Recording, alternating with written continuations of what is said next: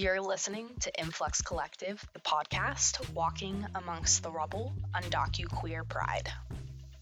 I'm learning to let myself uh, fall apart.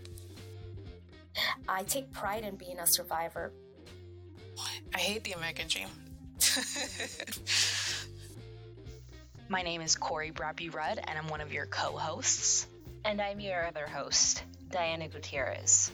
We started as a queer poetry reading series, uh, but basically our mission is to connect L A-based poets, promote queer events, and provide a space and a platform for queer creators and queer content. And Influx is a place for audience members to hear stories that reflect their own and for performers to find an audience that understands. Support our programming at Patreon. Uh, we are at patreon.com slash Influx Collective without an E. Today, we have the pleasure of introducing féi Hernandez. They're a trans, Inglewood-raised immigrant artist, writer, and healer. They've been published in Poetry, Pink Magazine, Oxford Review of Books, Frontier Poetry, The Breakbeat Poets, Volume four, Latinx, and amongst others. They're also Define American Fellow for twenty twenty-one and author of the full-length poetry collection of Her Criatura, which was one of N P R's best books of twenty twenty. Also, they collect Pokemon plushies. They're going to start off by reading one of their poems. This is part of uh, like a new manuscript that I'm working on. It's titled, I Want to Feed My People. Stuff them while I slow sizzle on the last twig of firewood. You can't tell me this ain't a way to love. Everyone's always like, make sure you're ten logs full before you can give anyone warmth. But my grandmothers ain't teach me to love like that. They said, you eat first. Stuff your face until you feel you can make it to witness the next generation. We'll hold our hunger till tomorrow, they said. We know you're stealing cornmeal and selling it by the pound at the corner store to buy candy. But we won't say nothing. My great-grandmother cut into a log one day on Jesus' resurrection. She sliced through the heart of the log and blood. So much blood, Jesus' blood, hungry blood. There was no animal inside blood. A sign from above blood. An omen kind of blood. And since then, the mother in the family starved. Therefore, me. Therefore, our dreams are about food. Eat. You're not feeling well. Hazle un consomé. You're happy? Here, try this capirotada. You're in love. Comete un chocolatito. And every time you give food, you starve a little. This is why I don't cook. I just buy food all the damn time.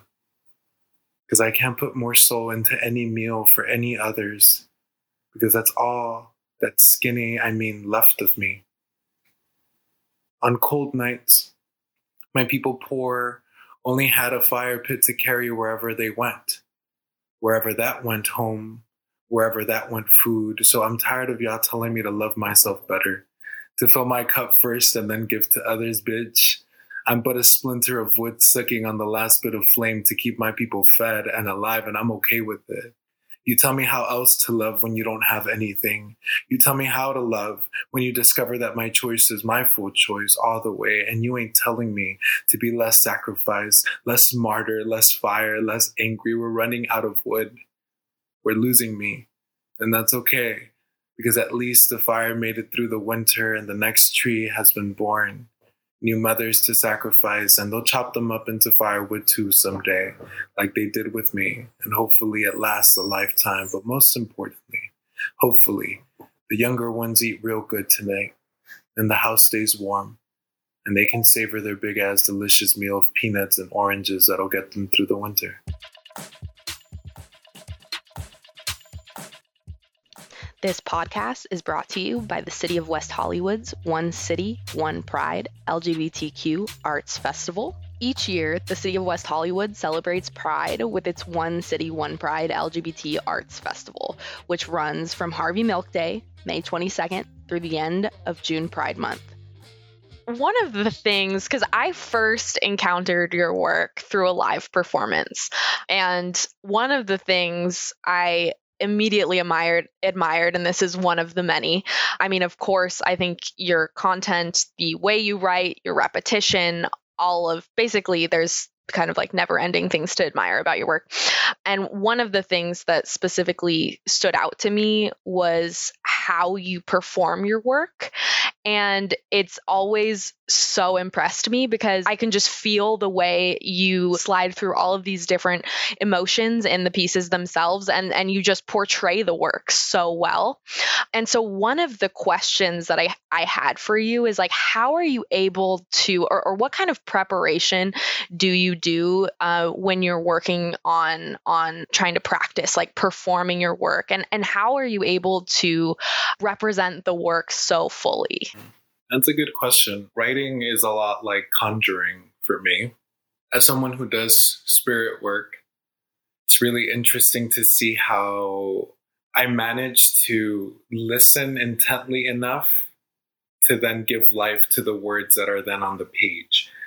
Because that's what happens. I hear my poems before they come to life. And sometimes it is backwards where I will write kind of like, you know, a couple lines, but everything is just being streamlined. I, I feel like I, it's really hard to say like, oh my God, my work is my work. I'm just, I'm just a vessel. I'm just translating, yes, through my experiences and through my life, but it just feels like it's coming from somewhere else. So when I'm getting ready to perform or when I'm performing, I feel I'm just conjuring the essence of my life or the essence of the content, or yeah, and I'm just being led from some higher divine force. I wish there was more like I could say, and obviously this isn't to like dismiss all the hard work that goes into memorizing, into like, you know, creating peaks and valleys in like the performance itself, but it's, I feel it's just smarter than me.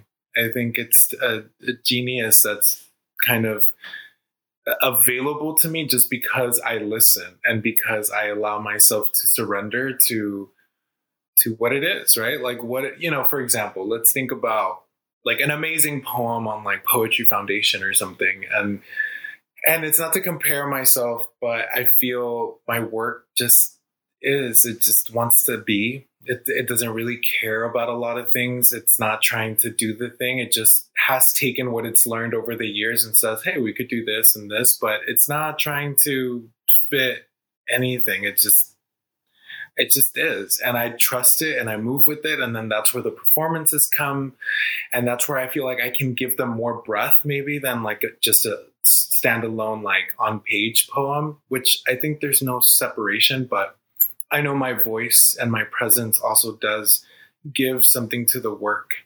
Um, you know, it kind of showcases the shadow behind the word. Interesting. It's really compelling too, because it sounds like, I mean, what I'm gathering too is like the work is so embodied in your experience and everything. It's almost like when you're performing it, you're reliving it in a lot of ways too. And so you're really like there, and that's probably how the emotion comes across so vividly, because we're you're you're like really recounting it for us. Also, if I could add, I think what's really cool as like undocuqueer poets is that we're all writing like our own experience of being in this position as we're living. Like we're all pioneering in this space. What I found really admirable from you especially is that you're able to translate so many nuanced feelings into words and into emotions. And even in that workshop that you and I were together where you were teaching, like you were helping me do that. And I know, I know what I feel and I know what I've experienced, but your imagery when you're doing it is just so beautiful. And I really want to commend you for just creating really beautiful work and embodying this pioneering space. It's just really wonderful to look at and observe.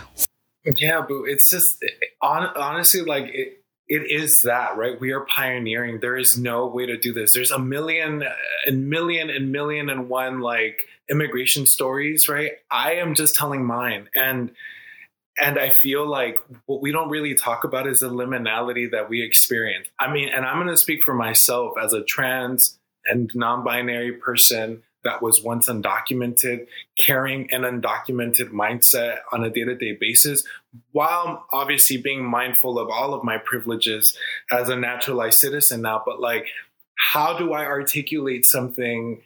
You know, that's my obsession with imagery. I want to ground myself. I, I need everyone to be grounded, because we already live in a in a flurry of of lack of gravity. It, like that's what I've always felt like. I needed something to, to to just to feel like I existed, like I was a part of something.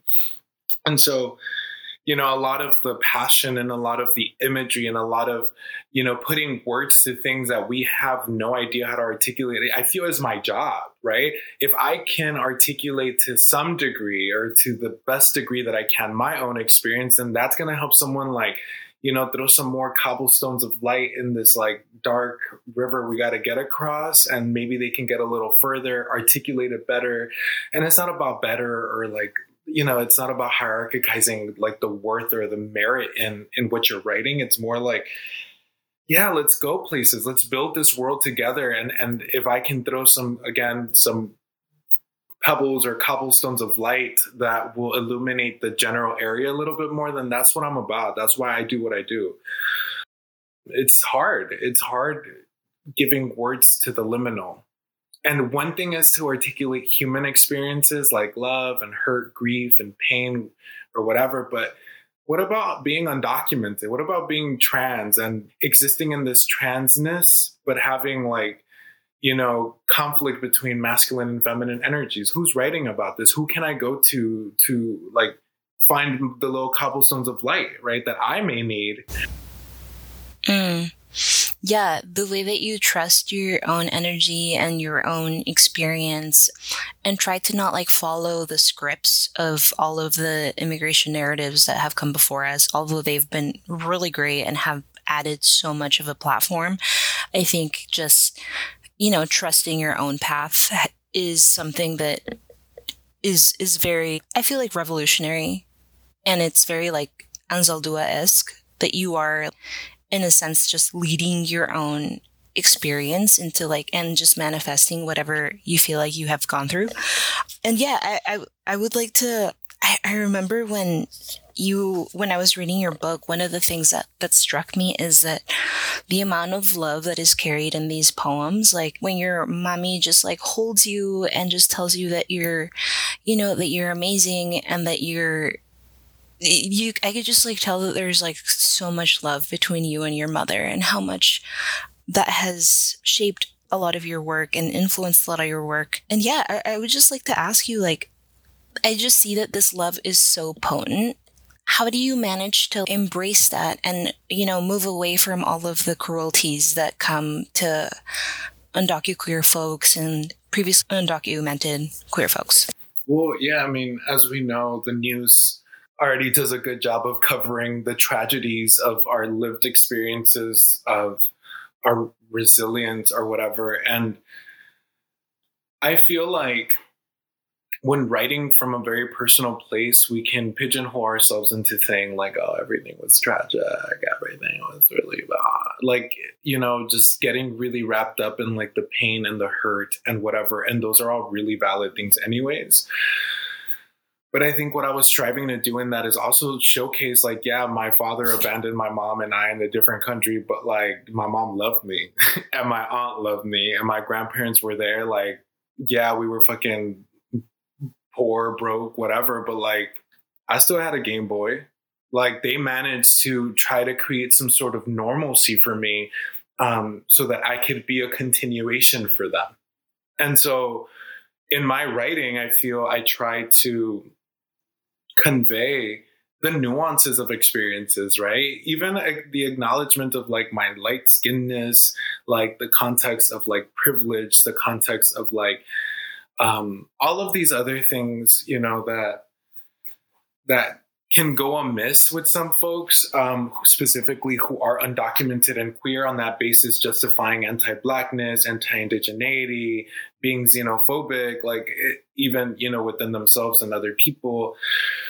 Um, and so, you know, I did want to use this love as a channel to also shed light on things, because my mom isn't perfect. Like, there's a poem uh, in in the manuscript where um, I think it's settled when they leave a pantoum, and it's about my mom's obsession with my grandparents. So even though I'm like, yeah, my mom loved me and my mom like was there for me, she's also super obsessed with their parents, like to the point where I'm like, am I important?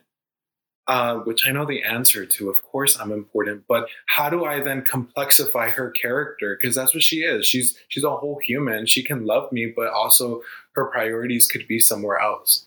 Could be trying to return to motherland, to be connected to that. Um, and, and you know, how do I, you know, because my mom isn't just a monolith either. She's not just a ball of light. She's a fierce woman. Like, she's not nice sometimes, but I love that because she had to have that backbone to survive, right?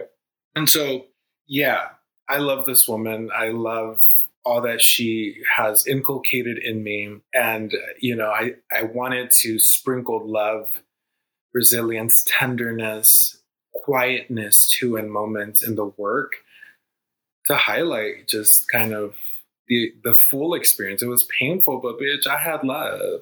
My mom loved me. No one can take that away. And I'm not going to rewrite that so that I can fit a mold or be like an immigrant story that says, you know, I came here alone. And like, even though those are valid, right? But my work is about untangling a monolithic experience on all fronts, not just immigration. Like queerness, transness, whatever. So that's my long-winded response for you. Yeah, thank you so much. Yeah, the complexity in your work is really cool, even in the foreword. I think a friend of yours writes about like how intersectional the work is. And I found that so valid because you are a very intersectional being who doesn't just navigate undocumentedness, but you would navigate transness and queerness and being like a spiritual being and so much more, even your relationship with your dog, you know, like that's all like intertwined. And I think just like listening to that and just like putting that out there, it it provides more of a space for other people to do that as well, to and to break all of the scripts that have been that have come before us. Yeah, I have another I have a question, and it's it's mostly I'm I'm curious because as poets, especially poets who are in marginalized communities and who have intersectional identities, the publishing industry is pretty notorious and infamous for for not serving those communities. And because of that, I was wondering if you could tell us a little bit about your journey to publishing your book and how you were able to to navigate that system. I am blessed. Um, I will start there. Sundress Publications has been amazing to work with. They've been super attentive and just, I don't know, just really uh, accountable, I guess, uh, to me as a writer um, and all the intersections I carry um, within the context of my book. They reached out to me. It had been like seven, eight years that I was performing, doing my thing, like trying to, you know, like put my work out there, not for the sakes of me, it's just for the sakes of it being a resource that people could hold and read and study and learn more about themselves. And, and Sundress Publications was the only publishing firm to reach out and be like, we want you to submit a manuscript and we want to consider you for publishing. And I was like, okay, cute. This is like a dream come true. And I submitted it, they loved it, and then we just kept moving forward. Currently, uh, we are all as a team working together to figure out how to get my book into Barnes and Noble, because although like major bookstores are selling my book online, there is a lack of presence of my book in stores, and that's a problem for me. So we're trying to do our best to like get there. Um, you know, I, you... It's really hard. Like I, I was struggling. Like I will go back to that. I had been performing and doing my thing seven, eight years. I couldn't, I had submitted to contests that would, you know, that promised you like a book if you won and this and that. I never won those things. Um, and, and I was just hustling, but I never gave up. I was just like, you know what, if I have the work, it's gonna it's gonna be a book someday. Like I don't I don't care when, I don't care how, like it's gonna be a book, and I just gotta keep hustling and pushing, because I already knew, systematically speaking, that it wasn't gonna be an easy track. It wasn't gonna be like, oh, someone just kind of like asking me, and then it just happened. Maybe I manifested hard enough. Maybe God was like, bitch, you've worked a lot, you deserve this, so here you go. Um, but yeah, I was really, really blessed with that opportunity. I'm still very blessed, and I'm very, very grateful for it. I'm so excited about the fact that they reached out to you. So glad that they recognized all of the incredibly hard work that you've been doing and putting into the community too, because not only do you perform, but you're also teaching, you're also really giving back to your community. And so I guess a question I have too is, what do you do for self-care? How are you able to really make sure that you're caring for yourself while you're doing all of this for your for your community and, and for your writing and, and for everyone who, who loves and relies on your work? Things are changing for me very, very drastically. I don't know if it's sustainable the way I've been living. And I don't really believe it's been sustainable. And yeah, I've done a lot, but I'm not trying to kill myself trying to do all that I do. And I've realized that, one, I've had to levy kind of how I show up, what I show up to, um, how I show up to it. And um, I've had to slow down a lot. Even like right now as I'm speaking, I can feel like as I'm processing this question, like my body, my voice is slowing down because, yeah, it's it's just not healthy. Like, what was I trying to prove, right? Like, what was I? And it's not, and I'm not trying to clock myself. It's more like, This is, I think these are genu- genuine like questions that we all as younger people or this generation have to ask ourselves. Why are we doing what we're doing? For me, I know there was a pressure. They're killing us. They're killing trans, you know, girls of color, trans Latinx girls are killing, uh, you know, undocumented people are in cages. I have a responsibility. Like, I need to do this. And like, yeah, yeah, that you do have a responsibility with your skill set for sure.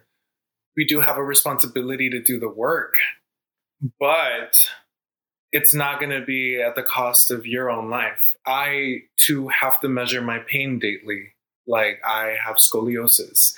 Uh, I have P T S D. I have a lot of things that I don't publicly talk about. Um, so if I am going to be a grain of salt in the grand scheme of the revolution, then I got to make sure my little grain of salt is healthy. And for that to be the case, and I have to slow down. Like, I also have to let my work do the work for me now. My book is out and doing its thing. Dope. Now I get to chill and do podcasts and talk. Not that the work isn't done, and not that like change is going to come with one book or whatever, but it, it is very exhausting. I am I am very, very exhausted. So to take care of myself, I read. I read a lot. I, not poetry, like novels and um, Y A. I read comic books. I I do mindful working out.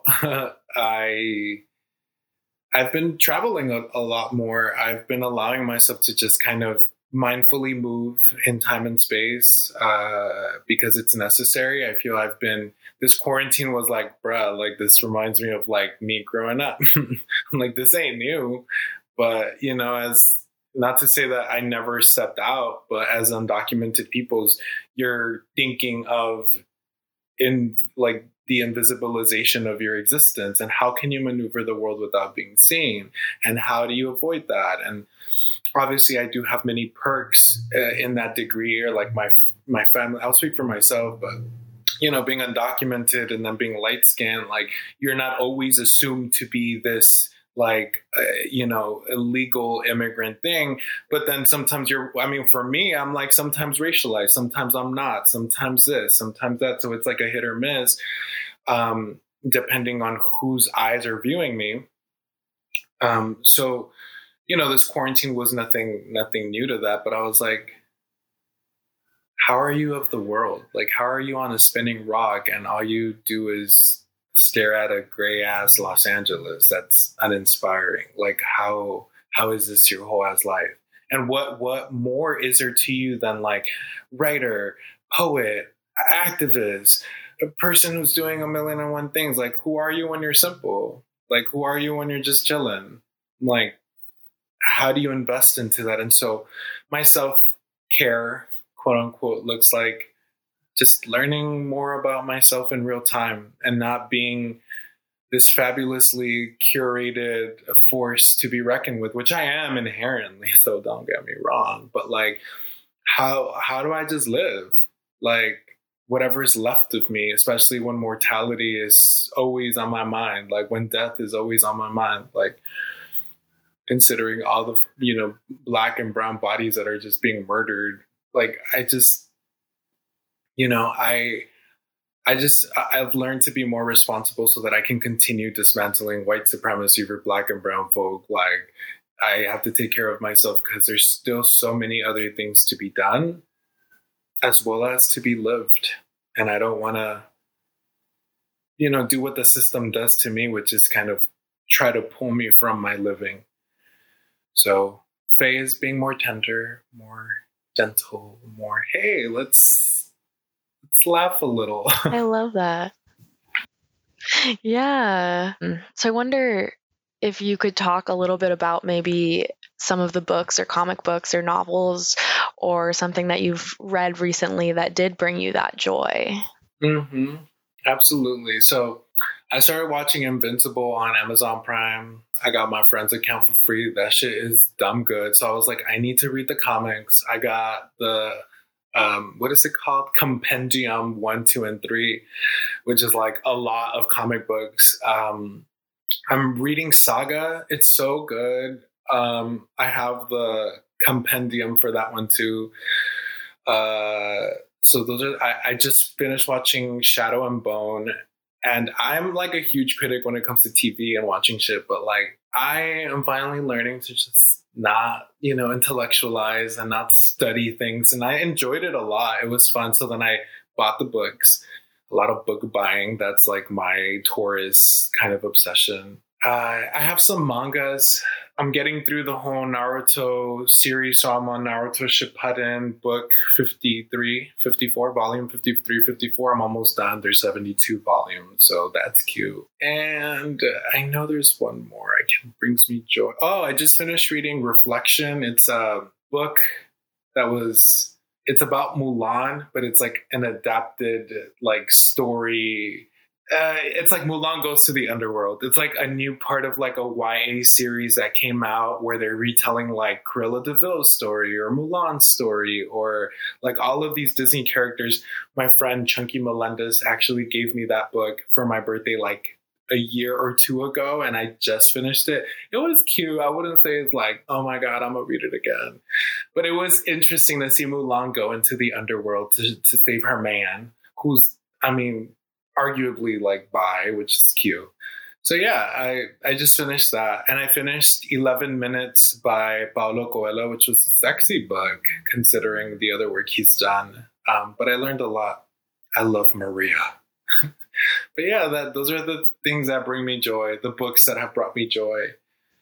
That's awesome. Thank you so much for sharing.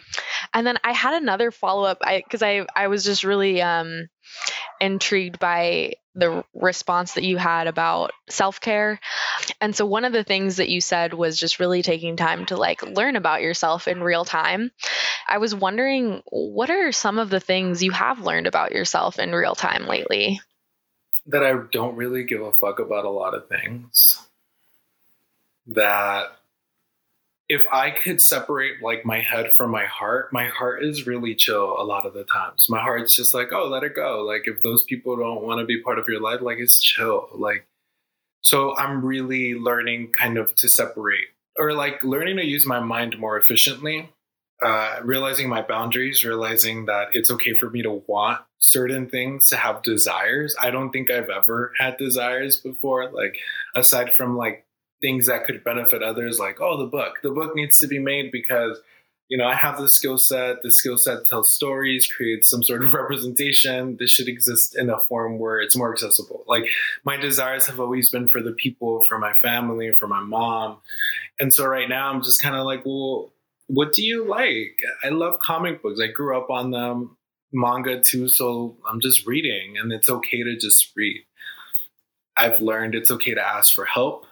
It's okay to be vulnerable. It's okay to, you know, like have people who can listen to you. I think a lot of the times I am so worried about everybody else that I project that people can't hold me, or that uh, my truth can't be held, not because they're incapable of, but because I don't want to burden people with it. But it's like, people be coming to you all the time. So, you know, let yourself be carried sometimes.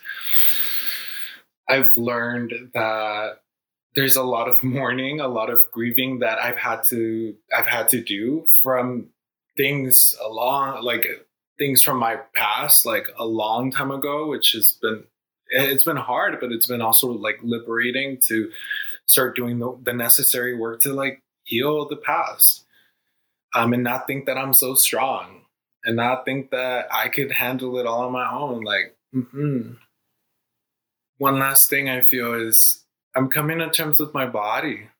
I'm, I'm loving my body more and more, even though there's still moments of like, obviously gender dysphoria. And there's moments where I'm just like, man, if I, w- if I was just this little like, you know, no shade, but like if I was just this like gay twink bottom or top, whatever, like things would just be easier. But I'm just kind of like, no, but there's like, I'm, I'm, I'm, I feel like I'm done compromising myself to fit into those molds, or, or to, to be desired in those ways, or to be seen. Not that I was being seen in that way, because bitch is trans and does what she wants, but I'm just coming in terms more with like life being different, you know, ideas of family that I had projected onto myself because I, what I was trying to close the cycle for my mom and dad are non-existent for me anymore. I'm not like, oh, I need to have a partner and like ten kids and picture perfect house. You know, like, I don't know what's going to happen anymore. I don't have answers anymore. And I'm not trying to curate them. I'm just trying to live in real time. And if my man does come, you know, if they show up, cute. And if, you know, I do want to bear children. But what if I'm just co-parenting with three other people? Like, what if, you know, my life, I'm really allowing my life to also be deconstructed, and not just my story and not just my life um, as it was in the past. I'm deconstructing what the future holds, because I want a new world too.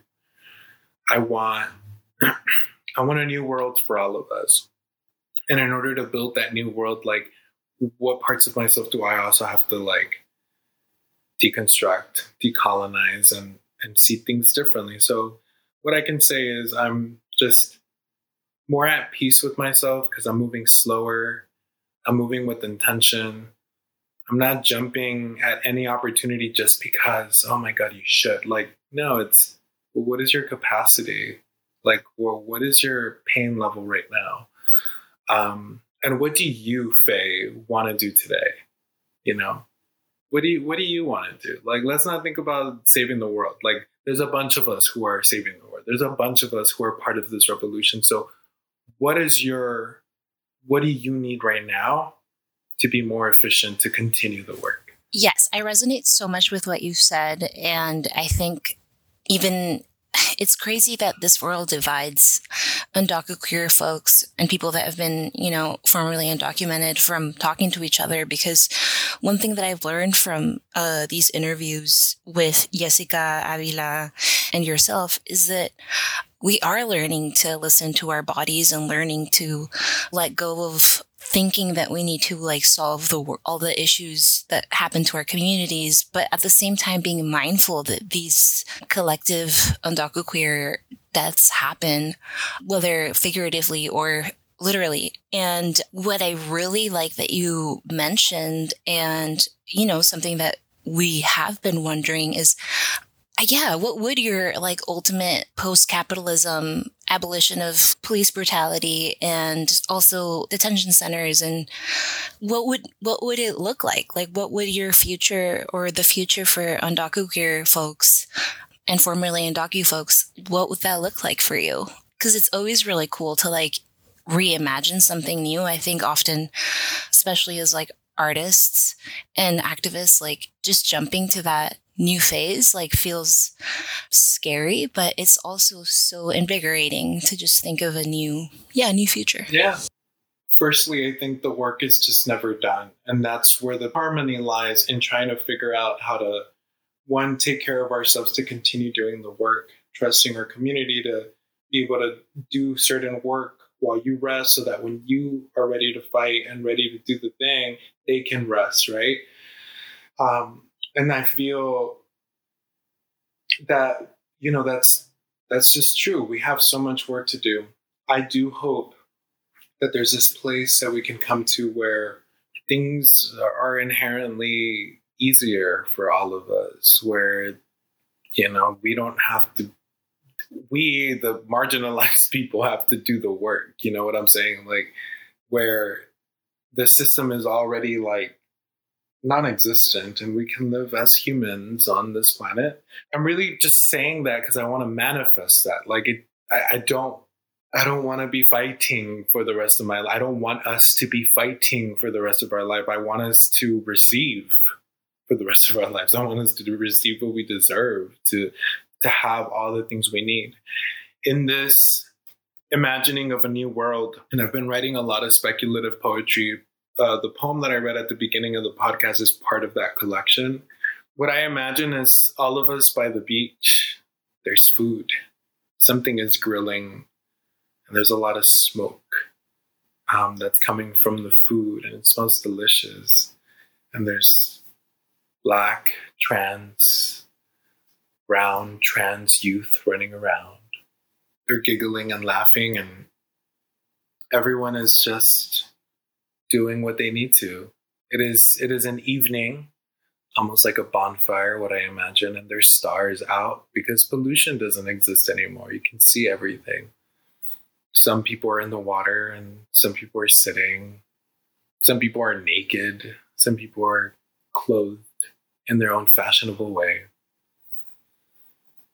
But everything's at peace and there's no fear and there is no need uh, for protection because cops don't exist. We're not, we're not fearing. We're not fretting someone taking our joy away. There are no cages in this world. There's no, there's no like violence and hurt. And I believe it, like I see it. I see it as if it's happening. So I know that in our lifetime, something will shift. Um, I have faith. A lot of people say in your lifetime, things won't change. And I'm like, mm, something's shifting already. But yeah, the new world is abundant. Everything, all that we need is there. We have each other. We have found new ways to communicate. And one of my poems I wrote that there's this like magic pen that writes on the air and it just leaves light and it can translate any like native tongue or like native language to, for others to understand. In the poems that I write, our people don't see with our eyes. We see with our third eye, which is like fully manifested on our forehead and it's yellow. Everyone's eye is yellow. Yeah, it's it's pretty magical. And I believe it is possible. That was like a poem right there. Um, that was beautiful. Thank you. So, féi, what does walking amongst the rubble mean to you? I feel the féi that is healing in this moment, that has been adapting, would say just that. You're walking amongst it. You're not carrying it. My palms are open. I don't even have a bag carrying with me like all my things. I, I'm just walking amongst all of this. I can observe the different pieces of my life, the different experiences, the all of the systematic things that are constantly like trying to harm me. But I'm like, y'all on the floor. I am walking. I am moving through this. And I'm unattached. Like, I understand how all of these things, like, make me who I am. And I cannot separate myself from them. But I am not attached to the idea that I am just these things that have been imposed on me or that I am. Like, I am also like a spiritual entity connected to other worlds and other peoples, my ancestors, like, you wouldn't want me to just be pigeonholed into just like, oh, you're just this thing. Um, you are just all these identities that you've like learned to articulate and you write about. You are also like funny. You're also really dorky and you also care a lot. This is kind of reminding me of, as I'm walking amongst the rubble, I'm thinking about my people, and my people are not just what Mexican, trans, once undocumented or undocumented people. Those are some of my people, but my people, my people are Black. My people are Inglewood. My people are immigrants from all types of places. My people are kind. My people are loving. They're down as fuck. My people are accountable. My people are gentle. My people know how to listen. And I feel I bring this into the into this conversation about walking amongst the rubble because, you know, just like that, like my people are defined by their kind of heart, you know, their spirit. My journey is also defined by my spirit and my journey. Um, And it's all happening in tandem. I'm not separate, again, from these things or from my people or from the work I have to do as a privileged person. Like, no, it's not, it's not separate. I think I'm just carving space also to,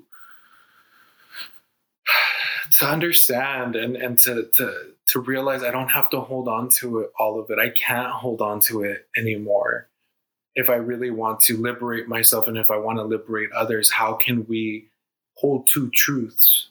How can we understand that, yes, we carry all of these identities that we are inseparable with, but that we can also liberate ourselves from all of these things and just be kind of a basic bitch who's like waking up and it's like, what do I, what do I want to eat today, right? And it's really hard. We have never been given this playing field to consider what our lives could be like simply. We just haven't been. And so what I'm doing is, well, no one's going to sit here and give me permission. So let me find out. Let me find out what it looks like to be me. What does it look like for me to wake up and want something? What does it mean to desire things? Because I never, I never had that feeling. Right. And I, and I refuse to continue moving. Like, I'm okay with that. I'm, I'm not okay with that. I'm not okay with like constantly dragging my pain and just letting that be how I define my days, or how that informs my desires to surrender to my community and be just all of these things for my family and be all of these things for the world. When it's like, where is your volition? God's like, I gave you a body. You're the only one in that body. So how are you taking care of that? How are you living with that? Do you like who you're waking up next to? Because right now I do love who I wake up next to, and that's okay.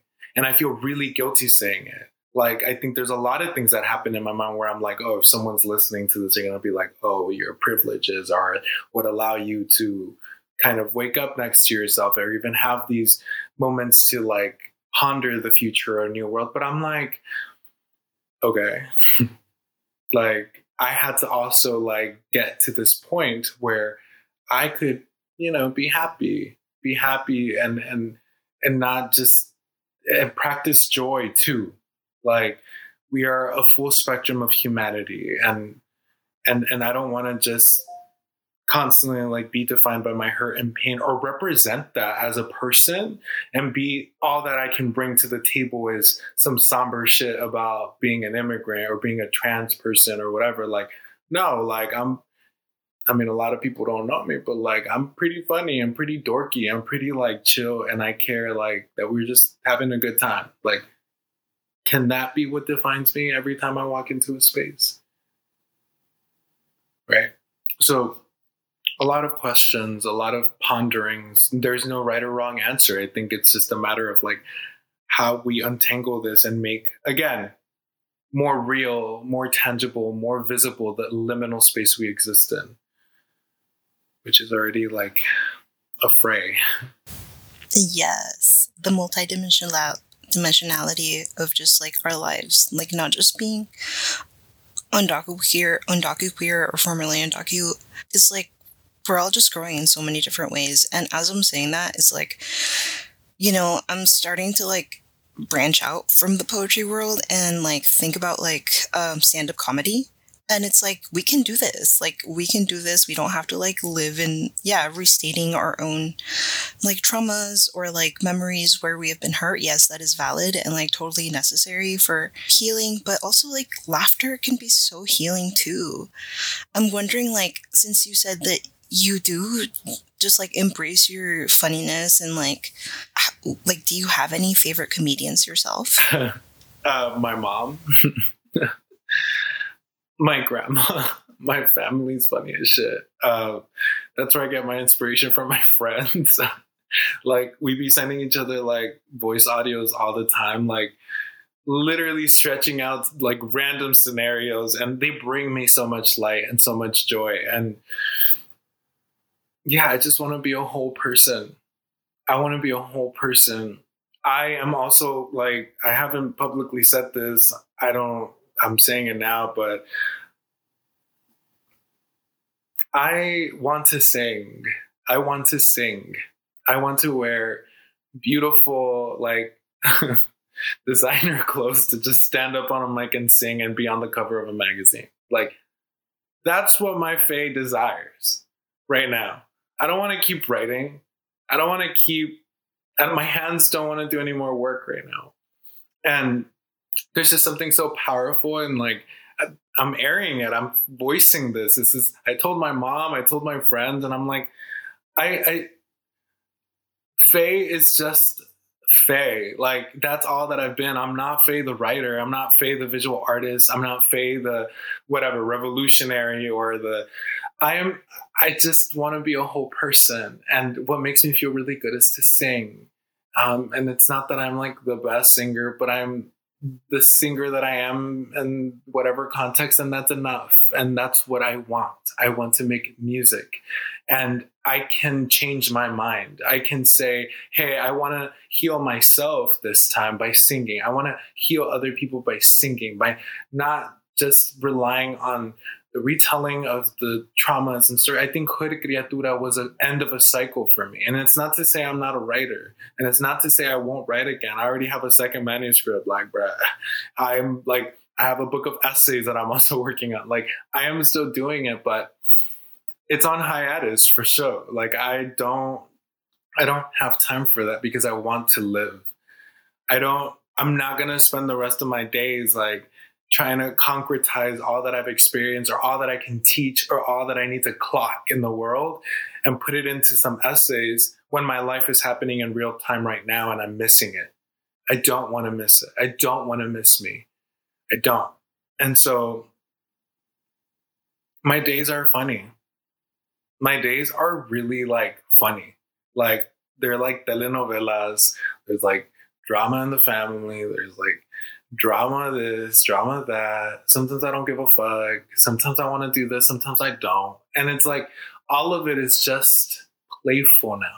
Instead of just funny, I would say playful. I think I'm trying to play more because the féi in me has never played. I've been so rigid. So like, okay, shit has to be like boom, boom, boom. And like, I need to have a man by this by this age, and my mom had me when she was twenty-seven. So like, I need to, like, I'm twenty-eight now. And I'm like, oh, shit.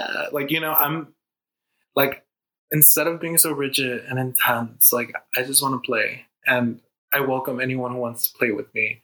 And that's just kind of where I'm at, you know? So favorite comedians, my mom, me, my friend, Janet, like, you know, the people I love, my sisters, they're funny.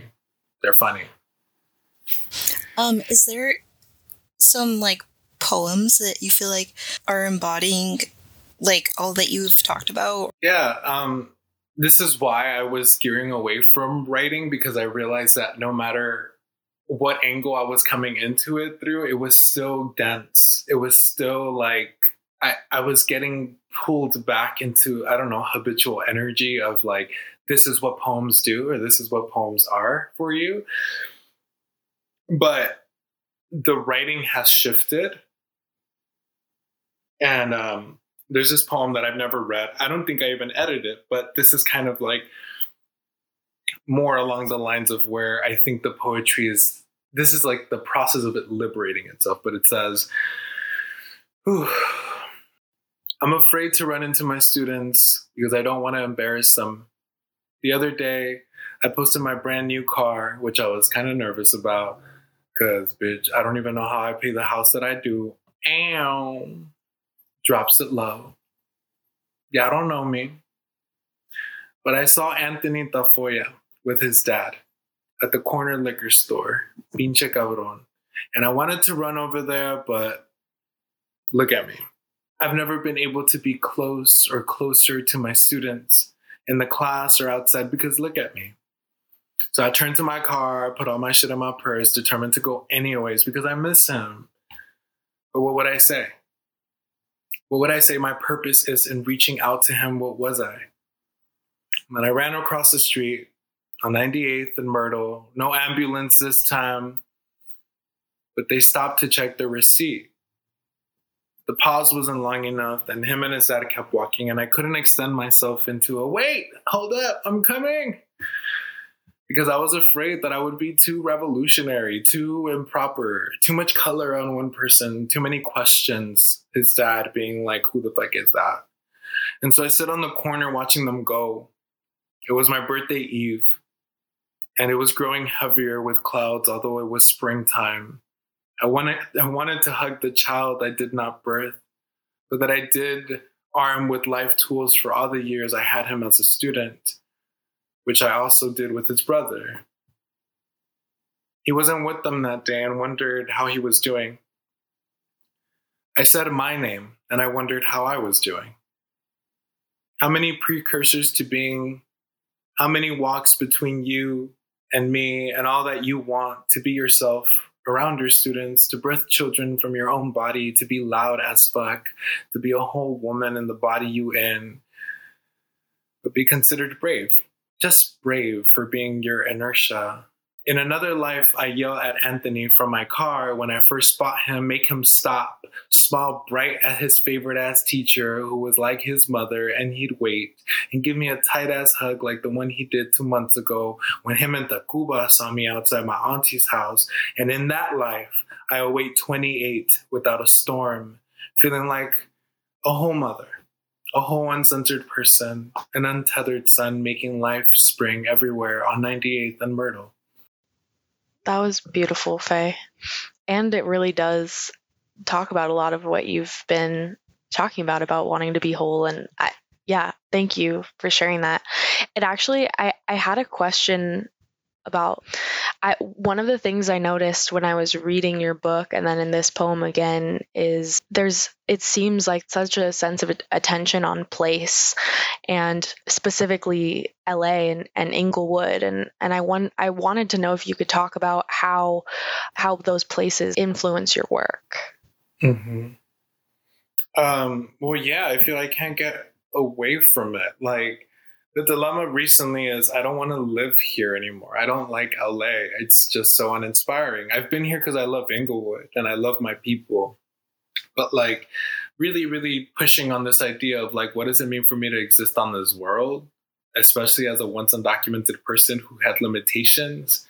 You know, this place is somewhere I'm always going to come back to. It's it's the place that made me. But yeah, place is just so important. Like I, I think as a once undocumented person, I'm like always looking for place, looking to belong somewhere, looking to have something that I can come back to. And that's what Inglewood is. But something I've realized over the years is that, yeah, like I love Inglewood. I rep Inglewood, my heart, but Inglewood don't give a fuck about me. It doesn't. Like, and I say that as, you know, just as calmly as possible, but they don't. Like it really don't. Um, my mother and I were in one degree or another evicted, kind of pushed out with all the gentrification. I also like, I can't go into too much detail because it's the tea, but like I was asked to do this like giant city project and uh, it was not cute. I had to terminate my contract because, um, you know, I come first, to say the least, and y'all can fill in the gaps, the many gaps that could have gone awry or astray. They probably all pretty much happened. Um, And, you know, I think that moment was really crucial for me because, one, it just highlights the complexity of love. I love my city. I love the place that I was born, uh, I was raised in. But, like, I also have to, like, let it go. I have to let it go because it just, it's not holding me the same way I hold it. It's like a fuckboy. Like, I love it. I'm there for it. I show up on the weekends. And it's just kind of like, well, I got a main bitch the rest of the week. And that's not you, you know? So I had to kind of just step back, and let's go back to this idea of unattachment, like, or disattachment or detachment. Like I, I've had to do that with everything, with everything in my life. I've had to learn to like be it and then let it go. And now I feel like the reason all of this healing is happening, where I'm finding my inertia, is because all of these things that for so long defined me outwardly are no longer in my attainments. For example, I was born in Mexico and then I was brought here. So I had a Mexican passport, and now I have a, you know, a, a passport from the U S A. Um, oh, I can't believe I just said that. Um, from America. Um, And so I'm I'm just like, it's everything's always like, oh, you know, you fuck with Inglewood. It, Inglewood made you. You make a collection around the city that you were born in. And then like you realize the city don't really give a fuck about you. And you're just kind of like, word. So then you, dis- you know, you detach a little bit, or you realize you're trans, but then you're also not being received in the same way by the community. And so, you know, you're there, but then you're not there. So you have to detach and be like, I am okay with me and my nuances and the intersections, but who am I without all of these things? Like, how do I exist just as I, as I am? So yeah, place is interesting. Um, this more speculative work is interesting because place is kind of in space. Like there's poems of like the main character floating in space. Like there is no place, but a whole lot of space. Or it's when tethered in the speculativeness, when tethered in the, in the on Earth, it's it feels very like it's still Inglewood, like it's still it's still ninety-eighth and Myrtle, it's still Inglewood and Kelso, like just not the way we know it, which is still interesting. Like I'm tethered to that place. Like I'm tethered to the desert because that's where I was, that's my birthplace, and I'm tethered to Inglewood.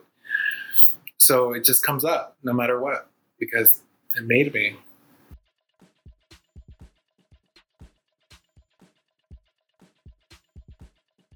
This episode is brought to you by the California Institute of the Arts Alumni Council. CalArts has set the pace for educating professional artists since nineteen seventy. It offers rigorous undergraduate and graduate degree programs. CalArts has championed creative excellence, critical reflection, and the development of new forms of expression. I'm going to read another new poem, um, if that's okay, and we can just close it off with this. I also don't know, again, I've been writing and not stressing about, you know, perfecting things. This is just it. It's titled The Science of Being Undocumented. Do not write about the past. Focus on math problems. They still want your blood, the crows, the invisible immigration cop, vaccination sites, the government. Just keep doing your timetables, though. We hid well, learned to make a whole life of a million unseen, talk about division. We are a mirror house full of reflections, a slash of rainbow from a prism, or fractions of ourselves, decimals like the point five generation or childhood arrivals, except we're not just reflections, we're wolves jumping in for the intestines of an open piñata. We're hungry. How many days can wolves go without eating? But according to today's weathercast, we never happened, and we're supposed to go along and not remember the scent of blood everywhere, but we can't eat. If the wolf is you, and the villain is the wolf too, and you're both hungry, who wins if you're the last two standing? The party was lit, but the speakers weren't loud enough to be tracked, have us all be taken by ice. But again, we don't remember. Remember? Still, I wonder how we drove on busy streets during emergencias, where our medicine came from, how we're still alive without health insurance and stuff, but we already know the answer. It's in the multiplication of our experience, times generations and generations ago. How we made it to Redondo Beach during restless nights of our life of quarantine, we're not supposed to remember, right, Ma? All I'm here to tell you is we're good at math. Mastered the science of shrinking smaller than atoms while we walked on the pier holding a pretzel. We're chemists, turned ourselves smoke chambers or unbreakable diamonds. Did we always know we would never cease to exist no matter how small our matter was? Because we went out, remember? We had to work. We had to go to school. We had to learn the language or not, remember? Actually, we were horrible at English. But we were good at numbers, the stars, all the observable subjects. We are cuckoo scientists. We have to be, or else how else did we learn the science of being and not of being alive and dead at once? The art of not makes sense, and the most sense is only felt by feeling it all. What an honor to get to hear new poems, too. That's really exciting that you were able to and willing to share those with us. Thank you. I do want to ask, just as like a little bit of a promo for your work, if you could tell us where listeners can find you and how they can purchase your book. Mm-hmm. Yeah, if y'all want to follow me on Instagram at féi, F E I, period, Hernandez, H E R N A N D E Z, or follow me or go to my website to buy merchandise and my book at féi Hernandez dot com. I have a Twitter too, but I don't really use that. Um, not like that. But yeah, find me there, purchase my Venmo. Let me give y'all my Venmo real quick, because if you learn something, like, send me some cash money, because this girl is self-employed and doing the damn thing. My Venmo is at féi dash Hernandez, H E R N A N D E Z.